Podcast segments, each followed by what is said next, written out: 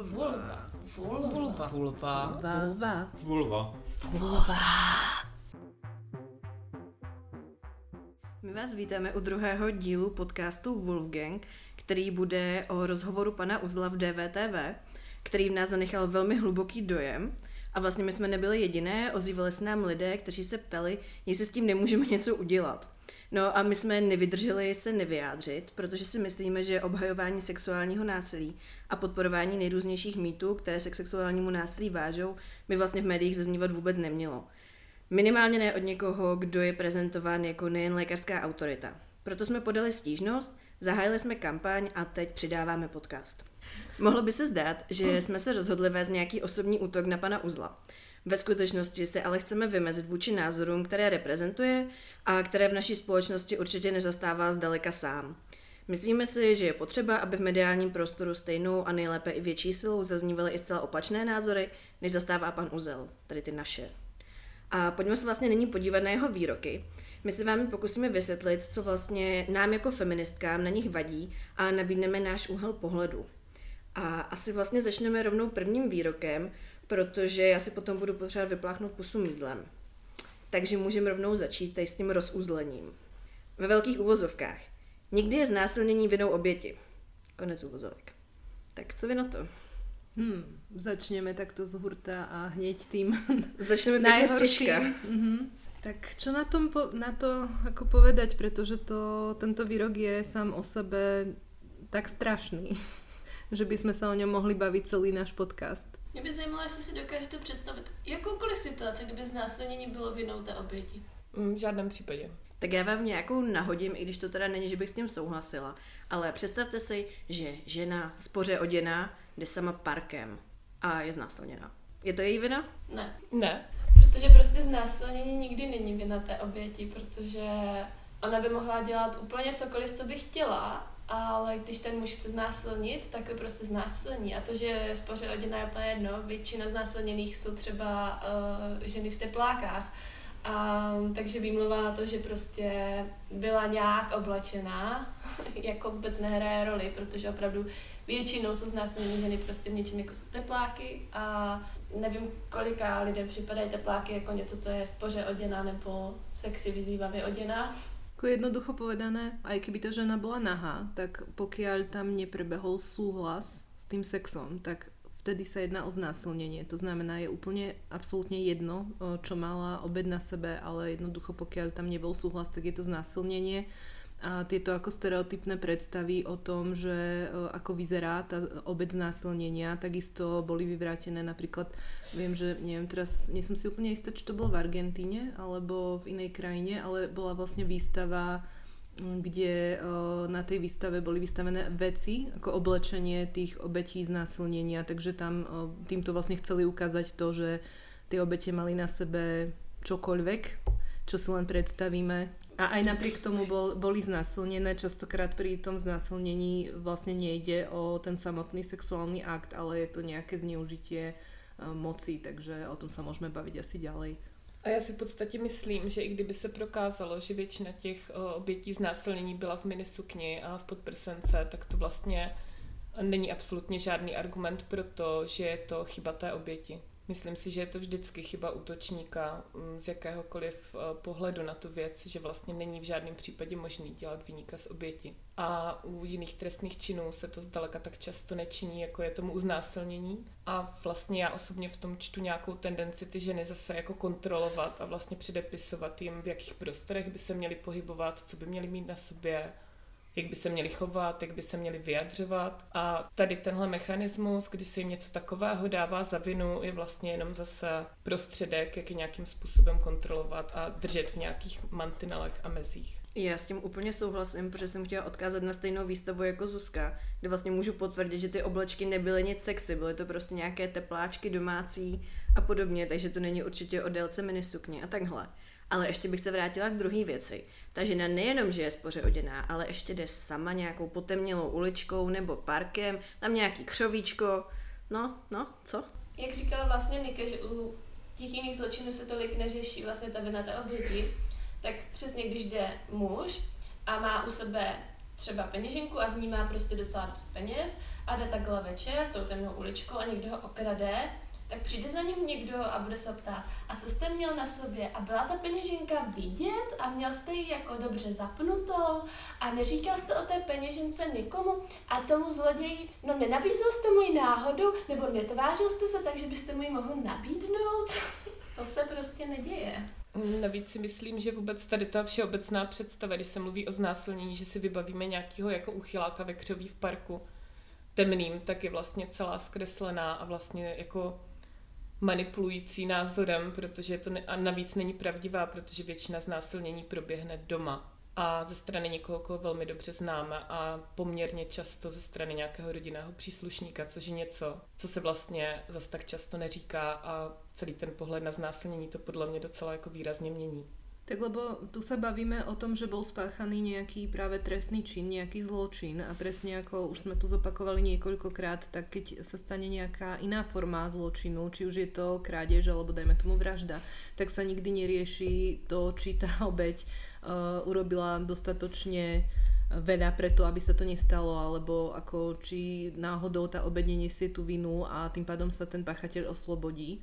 Takže rovnako musíme pristupovať aj k tejto oblasti. Čiže vlastne keď, si to, keď sa na to pozrieme z tohto uhla, tak tam dobre vyznieva tá absurdnosť tohto ako mýtu. Já bych možná dodala, v čem je to vlastně problematický, že takový mýtus vůbec přetrvává, protože za mě tam vnímám dvě takové roviny. Jedna je prostě vlastně ta nějaká mm, sociální celospolečenská, co to vlastně vytváří jako za stereotyp nebo a za celospolečenský názor, tady takovýhle mýtus, ale druhá rovina je ta, jaký to má dopady na jednotlivý životy a osudy těch obětí, pokud se něco takového udržuje.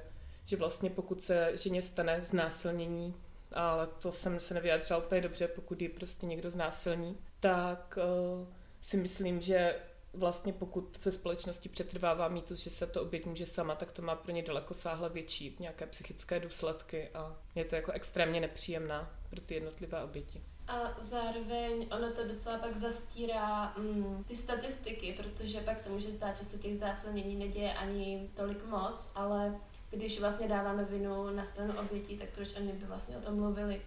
A můžeme si říct ty statistiky, no jako je to blbý, ale není to ještě tak hrozný, jenomže ty statistiky prostě právě kvůli tomu, že se ty oběti bojí říct, jsou takový, jak jsou a prostě odhaduje se, že ty čísla jsou ve skutečnosti mnohem, mnohem vyšší. Já k tomu ještě možná přidám to, že vlastně nespomínám si přesně, ale myslím, že to byla přednáška, kdy se vlastně ta lektorující uh, ptala, jestli vlastně ty jako studující tam, muži a ženy, uh, mají nějaké jako obranné strategie, když jdou sami. A muži tak jako koukali a ne, no tak prostě jako jdeme, tak je tma, tak jdu v pohodě. A hned ženy začaly chrlit prostě. Jasně, mám klíče v ruce, pepřák mám tady, pomalu vystřelovací nůž a takhle. A že vlastně tenhle ten citát pro mě hrozně moc jako naráží na to, že žena se má teda jako nějak chránit, čemu se asi jako ještě brzo dostaneme, ale že vlastně i v tomhle tomu je jako nějaká velká nerovnost. Hmm. Že častokrát si vôbec neuvedomujeme, že tie naše životné skúsenosti ano, vychádzajú aj z toho, že vlastne tie naše stratégie toho prežitia, keď to tak nazvem, sú odlišné. Áno, že vlastne muži si to častokrát neuvedomujú, ale presne ako žena, keď, ako hovoríš, keď sa vydáva sama domov, tak musí kalkulovať, či je tá cesta dostatočne osvetlená, ako ďaleko je zastávka, o koľkej vychádzam. A to ako nie je normálne, ako spoločnosť má byť natoľko otvorená všetkým, aby ako nikto nemal ten pocit ako nebezpečia, keď ide domov. Hej? Vlastne, že to je ďalší spôsob, ako, ako sú ženy obmedzované. Ja vlastne i z hlediska toho prostoru nebo veřejného prostoru jako takového vlastně tímto způsobem je, že nám nějaká část prostoru aspoň po nějakou denní dobu vlastně uzavřená a není ten prostor využíván rovnocenně v důsledku tady toho, což taky vnímáme jako nerovnost rozhodně. No a to potom může mít další dopady, aj například celkovo na nějaké voľby těch žien, ktoré, dajme tomu, si nezvolia aj napríklad nejaké povolanie, ktoré, pre ktoré je nutné napríklad chodiť neskoro večer buď do práce alebo z práce. Čiže takisto to môže potom mať dopad aj na ich príjem. To je ďalšia oblasť, ktorá vlastne tým ľuďom nedochádza, pretože je to všetko tak prepojené, že to vlastně nevidíme, tyto drobné detaily. Já bych vás doplnila statistikou, já jsem se tady nachystala k jinému výroku, ale můžu uvést už teďka. V mezinárodním výzkumu Violence Against Women tak se ukázalo, že v důsledku strachu z fyzického nebo sexuálního napadení se ženy vyhýbají určitým místům nebo situacím A v Česku se nějakému místu či situaci vyhlo ve svém životě šedesát šest procent žen, což je jedno z nejvyšších čísel v rámci Evropské unie, přitom průměr je padesát tři procent žen. A to si ještě do, asi dovolím říct, že ne všechny to přiznali, nebo ve smyslu spíš, že ne všechny si to uvědomili, že to dělají. Pro mnoho je to tak jakoby zvnitřnělí, že si ani neuvědomují, že to dělají. Ale i, i kdyby to tak nebylo, i kdyby tenhle můj předpoklad byl jako mylný, tak pořád je to strašně vysoké číslo, že šedesát šest procent žen nějak mění své chování, protože mají strach z toho, že je může potkat nějaký násilí. Tak já myslím, že tohoto už jsme vyvrátili, takže znásilnění není nikdy vinou oběti. A dáme si rovnou další prasárničku, co? Hm? Pojď na to. Tahle bude pořádná. Jakmile ona je schopná pozvat podnapilé lidi do soukromí, musí počítat s tím, že to nemusí dobře dopadnout. Tak může se za to zase ona sama?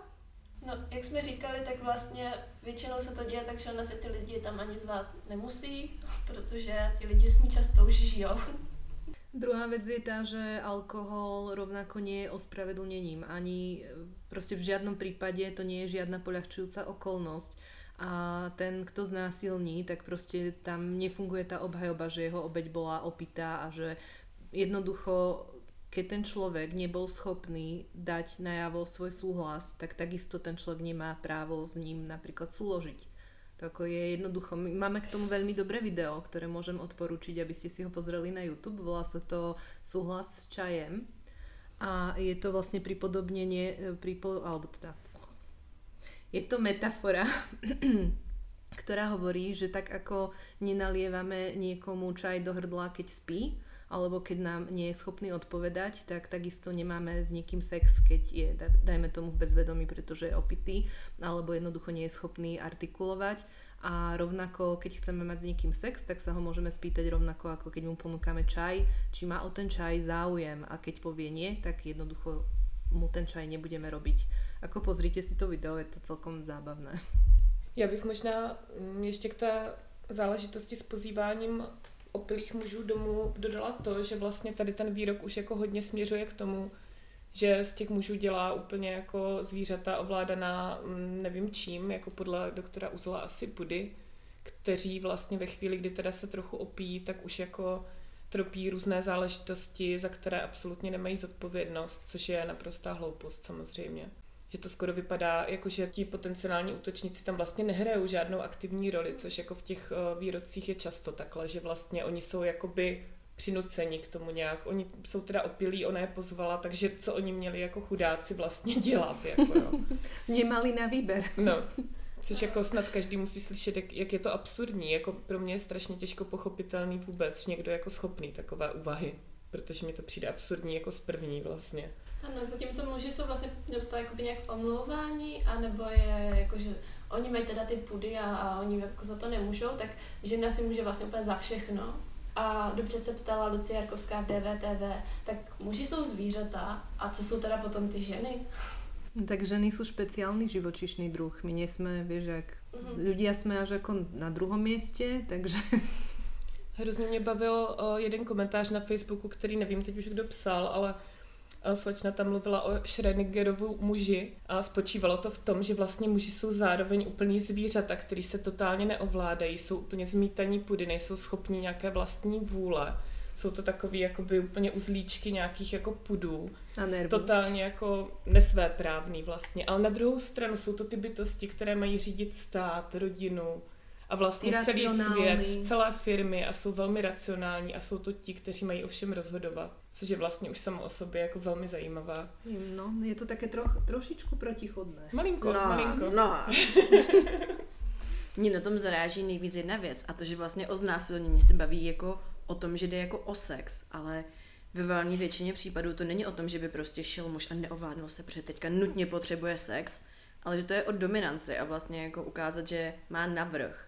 A nemusí to být samozřejmě jenom muž, může to být i žena, ale tak když tady vycházíme uh, z velmi stereotypních výroků pana Uzla, tak samozřejmě ten dominantní, aktivní, agresivní je jedině muž.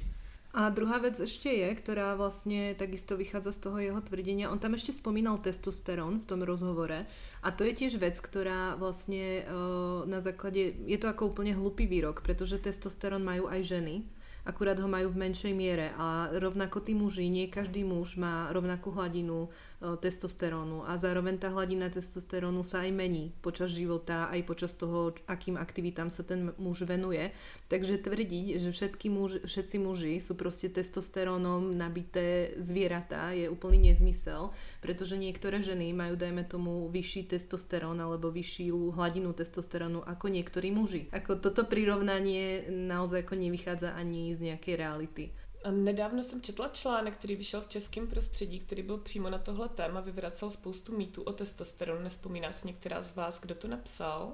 A... Já si pamätám na článok v Heroin a tam to napísal Kamil Fila. Myslím, že myslím tady ten. A to takže bylo přesně o tom. Doporučujeme k přečtení. Mm-hmm.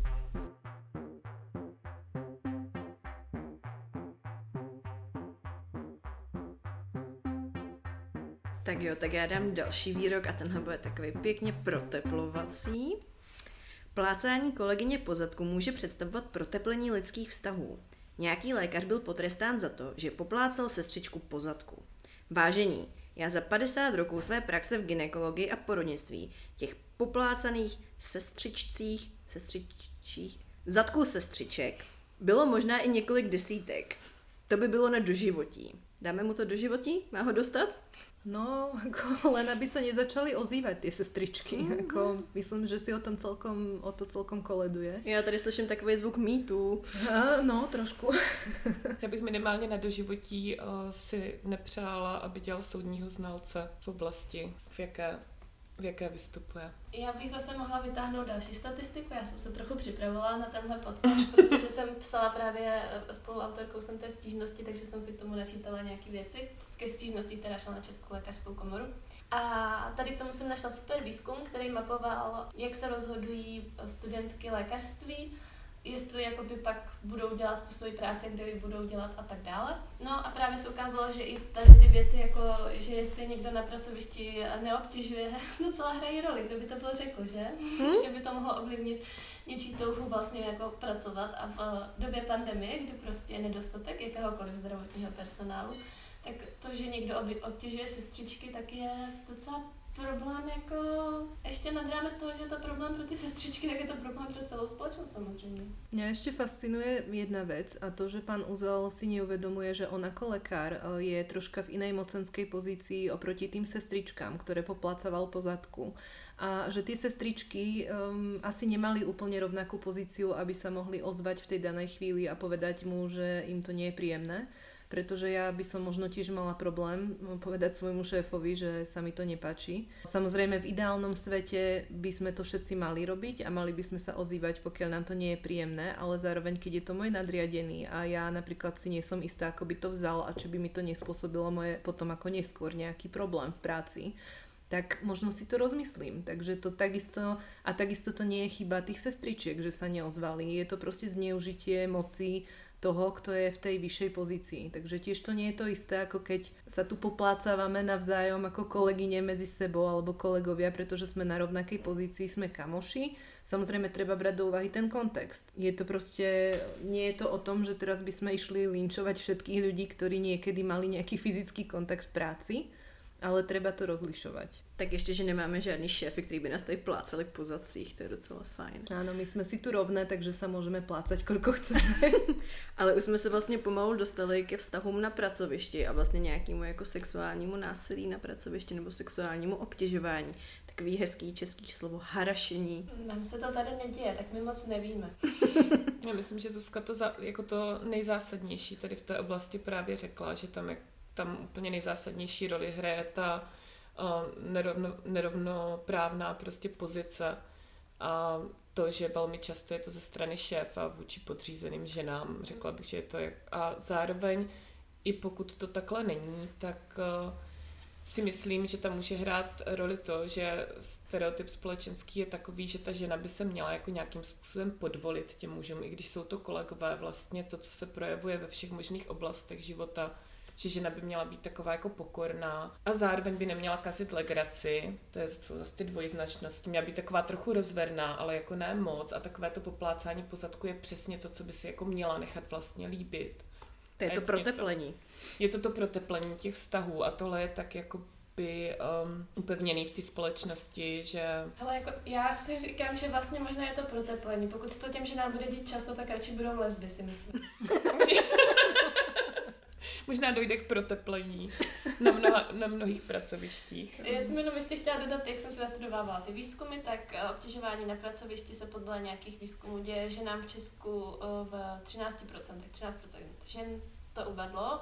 Opět si můžeme říct, kolik žen, vlastně co považují za to, že je to to obtěžování. Pro mnoho žen může být něco, co my bychom brali jako obtěžování, jako standardem. Áno, no ale to je presne o nejakých osobných hraniciach a o tom, čo je komu príjemné a jednoducho o nejakom rešpekte vzájomnom. To znamená, že áno, medzi niektorými ľuďmi je úplne v pohode, že majú nejaký ako fyzický kontakt medzi sebou, ale ani jedna strana to neberie ako obťažovanie, pretože to majú vyjasnené. Ale zároveň je tu potrebné o, sa baviť o tom, aby každý z nás bol schopný a nebál sa nastavovať si tie hranice a povedať, keď mu je niečo nepríjemné a zároveň tí ostatní, aby boli schopní to rešpektovať, pretože stačí si otvoriť akékoľvek komentáre pod článkami tohto typu a vyrojí sa tam na vás milión odborníkov, ktorí sa začnú ohradzovať s tým, že predsa to sú presne také tie ženy, ktoré sú frigidné, nevedia, čo je sranda. Ako ja si myslím, že mám rada humor, aj my všetky, a že sme celkom zábavná, alebo sa snažíme byť. Ale to už vystrihnúť potom, že som sa zamotala. Nejak ma doplňte, že máme zmysel pre humor, ale niečo nie je humor. Já si nevím, zá, zároveň panu. myslím, že i když uh, se bavíme o ženách, které explicitně neuvádí, že jim něco takového vadí, nebo že vlastně zažívají něco jako obtěžování, tak to docela často může být o tom, že nějaké takové poplácání po zadku vlastně se bere jako něco, za co by ta žena vlastně v některých kolektivech měla být jako vděčná. Že to vlastně lichotka a že jako je zájem ze strany těch mužů a že vlastně by měla být ráda. A je to tam tak zažité, že i když jako někde implicitně s tím může mít problém, tak prostě to vůbec ani na úrovni svého vlastního jako vědomění mm, si neuvědomuje v podstatě úplně explicitně, protože je to tak jako zakořeněné, že je to něco jako lichotka nebo pochvala, že je to vlastně v pořádku. No tak co je lepší kompliment než pořádný plesk po zadku, že jo? Jasně, to tak co si budeme povídat. Náladu. To je potom ten argument tých ľudí, ktorí hovoria, že sťažujú sa iba tie ako šeredy, tie škaredé, ktoré vlastne nikto nechce poplácať a oni sú nešťastné a preto sa sťažujú na tých mužov. Mně vlastně ještě k tomu napadla jedna věc a to je to, že tady mluvíme o těch jako mužích šéfech a ženách podřízených a že je možná ještě jako dobrý dodat, že tady máme nějakou trošku jako genderovou segregaci v téhle společnosti a že to není náhoda, že mluvíme o mužích šéfech a že čím víc jako v té hierarchii půjdeme, tím víc tam bude mužů, zatímco čím půjdeme níž, tím víc tam bude jako těch žen, typicky sestřičky, páni doktoři a podobně. My si všichni představíme jako že nějaký vysoký manažery a paní v kanceláři a takhle. Takže to je možná sekretárky, ešte, asistentky. Sekretárky, ale zároveň ako ešte by som dodala, že um, určite existujú a sú aj prípady, kedy môže tú moc a mocenskú pozíciu zneužiť aj žena. Takže nie je to tak, že by muži nemohli byť obeťami, ale rozhodne o, to percento je tam oveľa nižšie. Ono možná muž, když je oběť, tak to může být pro něj, nechci říct horší, ale vlastně trochu jiný v tom smyslu, že ta maskulinita, to, jak jako má muž v téhle společnosti vypadat, je konstruovaný nebo prostě má být silný, nezávislý a vlastně to, že by ho nějaká jako paní popleskala po zadku, jeho nadřízená, tak vlastně může být trochu ponižující pro jako tuhletu maskulinitu, pro tenhle ten typ. Takže možná třeba to muže ani jako tolik neřeší. Stejně tak, jako že muže třeba nemusí vůbec, nebo ne v takové míře hlásit sexuální násilí a podobně, protože přece jenom, když přijde jako chlap na policii, že ho znásilnili, tak bych se ani nedivila tomu, když by se mu prostě vysmáli, až to může být dost nepříjemná situace. Ne, že by se ženám nevysmáli, ale chápeme se. No ano, že ty muži jsou vlastně jako keby znova aj tou maskulinitou vlastně obmedzovaní, že potom mají problém, keď potřebují pomoc, tak mají ještě jako keby další lani. Oni jsou hlavně vychováváni k tomu, aby o pomoc nežádali. Vůbec, aby, protože oni musí všechno vyřešit sami a musí si umět poradit. Mm. A když neumí si poradit, tak o tu pomoc nepožádají a proto mají muži mnohem vyšší procento sebevražd. Protože požádat si o pomoc je slabost a to je přece pro ženy. Samozřejmě. Máme tady krásný příklad toho, jak nám prostě kazí životy patriarchát úplně všem. A genderové stereotypy. No a dalším citátem si můžeme odpovědět na úplně zásadní otázku. Jsou muži zvířata? Protože pan Uzel tvrdí: muži jsou zvířata, a ženy by se tomu měly přizpůsobit. Tak jak je to s těmi muži? Jsou to fakt zvířata? Co? Ty pudy? Myslím, myslím, že už jsme se o tom troška bavili, ale tu ještě je další věc, další aspekt, a to je to, že vlastně tím, že prenášame tu zodpovědnost na ženy o, za ty činy, které vlastně konají ty muži, tak zase raz vůbec neprispievame k tomu, aby sa toto nedialo, aby sa proste toho dialo čo najmenej, pretože naopak mali by sme cieliť práve na tých mužov.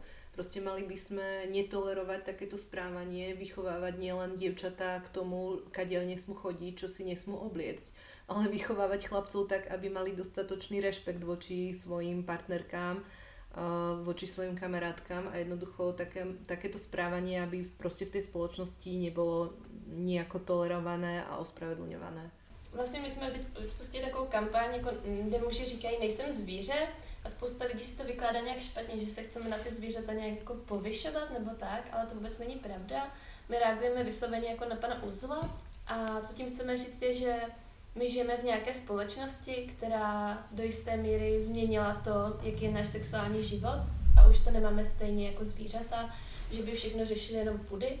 A právě to je to, proč vůbec muži můžou znásilnit, protože zvířata se řídí těmi pudy, takže je to pro ně nějaké jako přirozené všechno, ale muži mají na výběr a ženy mají na výběr, a tím pádem je teprve možná, aby muži mohli znásilnit. Jako takovou ukázku toho, že už to vlastně nemáme stejně jako zvířata, tak občas jsem uváděla v komentářích, že přece muž nemusí skočit na každou ovulující ženu, kterou poč- potká, takže očividně někde je rozdíl. A myslím si, že Brown Miller uváděla nějakou uh, ukázku, že vlastně ze zvířecí říši ty samičky mění někdy barvu, aby dali najevo, že jsou jako k páření, ale žen, ženy vlastně nic takového nedělají. No, na ženě nespoznáš na první pohled, že ovuluje.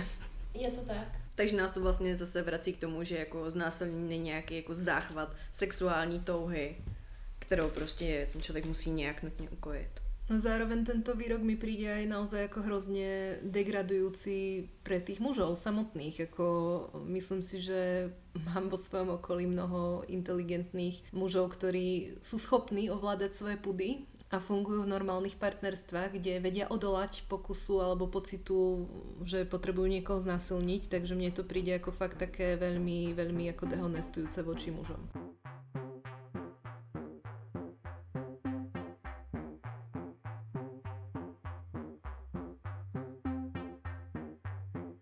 Tak jo, tak ještě jeden citát. Musíme se zvyknout na sexuální obtěžování. Tak budeme se přizpůsobovat, zvykat si. Co to pro nás vlastně znamená? Je to na nás, no. Je to na nás, v jaké spoločnosti chceme žiť. Ako keď chceme žiť v spoločnosti, ktorá vlastne učí svoje céry a hovorí im, čo smú, kam môžu chodiť a aký, aká má byť tá ich životná dráha, a že proste majú nosiť so sebou neustále kľúče v ruke, aby sa mohli prípadne brániť. A či my ako rodičia, dajme tomu, chceme takto ako žiť v strachu, čo sa našim dcerám môže stať, alebo chceme žiť v spoločnosti, kde sa nemusíme obávať o naše deti, bez ohľadu na to, či sú to dievčatá alebo chlapci, a naozaj, že proste máme tu tú bezpečnosť a máme rovnaké možnosti na seba rozvoj a nejakú sebarealizáciu, tak je to asi na nás. No. Ako, čo je pre nás tá hodnota? Či chceme ako tolerovať uh, tieto ako násilné správania a pokračovať v tomto smere, alebo chceme niečo zmeniť? A ještě bych dodala, že ženy tvoří více než polovinu této populace, a je smutné, že polovina této populace žije v nějakém strachu, a myslím si, že to není úplně dobrý. No, že to hlavně není normálné. No a v poslední řadě tady máme výrok, kdy uh, pan Uzel nenechal suché ani naše sexuální schůzky a životy a způsoby, jakým uh, probíhají naše námluvy a randíčka. Zeptat se ženy, jestli souhlasí se sundáním podprsenky, je veskrze špatný model sexuální schůzky. A mě tohleto trochu jako zarazilo, protože já se třeba většinou ptám. Tak jestli mi k tomu můžete říct, co si o tom myslíte, jestli to teda dělám špatně a měla bych přehodnotit svůj sexuální život. Mm-hmm. Měla bys ze své přítelkyně podprsenku okamžitě strhnout, jakmile přijdeš domů.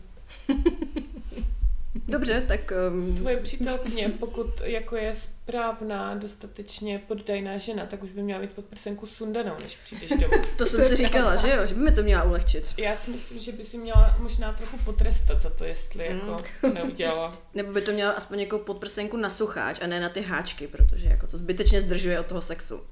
Tak, no, no. A ty nepřicházíš domů, takže tvoje přítelkyně čeká předkloněná před troubou, jenom nachystaná, abys mohla něco rovnou. Hmm, tak um, nepřicházím, ale co není, může být, že jo? Já to dneska prokonzultuju, pak vám dám vědět, jak to dopadlo. Takže když nevyjde pár dílů, já v nich nebudu, tak víte, jak to dopadlo. Podle mňa toto je zase taká obava tých, občas mám pocit, že je to tak stereotypne takí tí starší, starší páni, ktorí sa tak hrozne obávajú toho, že, že jednoducho vymrieme ako, ako ľudstvo proste vymrie, pretože už nebudeme môcť randiť a nebudeme môcť ako sa páriť. Ale, ale pritom je to úplný nezmysel, ako tu nikto nevyžaduje oficiálne potvrdenie, písomné vyjadrenie a zmluvu pred tým, ako s niekým budem mať sex, ale jednoducho proste ten súhlas sa dá vyjadriť aj inými spôsobmi, dá sa vyjadriť aj neverbálne a ja takisto som nedávala nejaké povolenie svojmu partnerovi, že mi môže rozopnúť podprsenku, ale vedel, že môže a ja som s tým bola úplne v pohode. Mne už je trochu smutný, že je tohoto jako ohrožující, že si jako někdo tak touží mít nekonsenzuální sex, který pravděpodobně ani nebude dobrý, co si budeme, když ten člověk jako do toho nejde s nějakým nadšením, tak je to, je to prostě smutný, no. Teď jsi to pojmenovala úplně přesně, ono to, že to vzbuzuje takovéhle obavy, mi trošku smrdí tím, že ti muži mají za sebou nějaké zkušenosti s takovým jako minimálně jako hraničním sexem, kdy pro ně je běžná, že ty partnerky vysloveně k tomu jako překecali. Jako nechci je obviňovat, že všichni jsou nějací znásilňovači, to si rozhodně nemyslím, ale myslím si, že hodně za hranou jsou i takové ty situace, kdy k tomu sexu došlo nějakým jako takým tím psychickým nátlakem a překecáváním a myslím, že je to jakoby pro ně docela běžný model, který se jako děl v jejich životě. Že ta partnerka například dávala najavo, že úplně se jej tak nechce, ale jako dobré, aby mala pokoj, přesně, že to, to úplně vidím tu situaci, že vlastně on to i viděl, že tej partnerke se do toho nechce, ale aj tak do toho išiel, protože prostě chcel. No, to je přesně ono. Mám přesně tady ty představy u toho, kdy jako muži tvrdí, že teda přijdou úplně veškerou možnost nějakého jako fyzického kontaktu se ženama a že budeme už děti vyrábět jenom ve skumavkách, tak mi to smrdí tím, že oni si prostě vlastně normální sex ani nedokážou představit, jako, protože jestliže mají pocit, že ve chvíli, kdy jako tam nebude konsenzus, tak nebude sex, teda bude konsenzus, tak nebude sex, takhle, tak mi přijde, že jako asi takovýhle sex ani nezažili možná, no. Dělal Consent nějakou mm, anketu a nějak se tam dostalo, že dostala se diskuze na uh, těsnost vagíny a vlastně na to, že jak je vlastně nejvíc sexy a cool, když je ta holka těsná, jenomže to je většinou známkou toho, že není uvolněná a teda nemůže prožít jako ten sex, nemůže užít, nemůže dosáhnout takhle orgazmu. Případně ju to bolí. A pravděpodobně ju to bolí, pokud je opravdu to hodně těsná, takže je to taková celá kultura a taková úplně víra v to, že tady ta těsnost vagíny je prostě něco, co chceme a přitom je to něco, co je vlastně ukázkou toho, že ten sex není úplně v pohodě. Uh-huh. Zároveň tu mi ještě napadá, že či se to nevzťahuje i k takému dalšímu stereotypu a mýtu, a to je ten, že ženy vlastně sex nechcú, alebo že ich tak nezaujíma, alebo, alebo že vlastně pre nich to je nějaká druhotná aktivita. A pritom to je jako takisto nie je pravda, protože mnohé ženy ten sex chcú a dokonca, to je a znova taký stereotyp, že libido mužské je oveľa vyššie ako libido ženské, čo rovnako nie je pravda, pretože väčšinou tie ženy odmietajú sex uh, predovšetkým z dôvodu, že ich ten sex nebaví, pretože ten partner uh, neberie dostatočné ohľady na nich a presne ako z tohto dôvodu potom oni odmietajú sex, pretože je im nepríjemný. Ale pokiaľ sú v tom partnerstve ako spokojné, tak ten sex a tá sexuálna túžba dosahuje rovnakú úroveň ako tá mužská. Niekedy v niektorých prípadoch je aj vyššia. No, to jsem právě chtěla dodat, že si myslím, že tohle je problematické z obou stran, že jednak se od ženy tak trochu očekává, že by měla být vlastně zdrženlivější. Zároveň by měla být tak jako trošku náruživá, ale ne úplně a měla by být taková lehce odmítavá a měla by mít tu těsnou vagínu taky, ano. A zároveň ale je i tlak na muže, aby ten sex jako pořád chtěli, protože jsou mm. přece ty zvířata a oni mají mít jako pořád chuť. A myslím si, že stejně jako spousta žen uh, má velmi rádo sex, tak spousta mužů ho zase tak tolik nepotřebuje a myslím si, že ty společenské tlaky jsou i na ně tady v tomhle mm. smyslu, že to může být jako taky velmi nepříjemný. pokud ten člověk zrovna je takový, má takový nastavení, že sex nepotřebuje zase tolik a prostě se to od něj vyžaduje, protože je muž, tak to může být problematicky úplně stejně. No. Nebo prostě jenom nemá náladu, že jo? No. To se taky stává. Mhm. Čiže presne, čiže tam by sme sa takisto mali vyhnúť týmto stereotypom a povedať si, že my ako ľudia máme rôzne libido a je to v poriadku. To znamená, že to nezáleží na tom, či som muž alebo žena, ale jednoducho ja ako individuum mám nejaké libido a ten môj partner by to mal rešpektovať a nemal by mi to, dajme tomu, vyčítať. Čiže aj muži presne sa môžu stať ako obeťou takých tých výčitiek od svojich ako partnerov, partneriek, ktorí im povedia, no ale čo si ty za chlapa, jak to, že nechceš sex?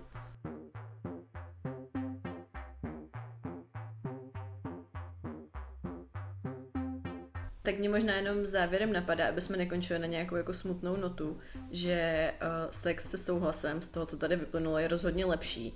Tak my asi doporučujeme ho zkusit, tak třeba dneska.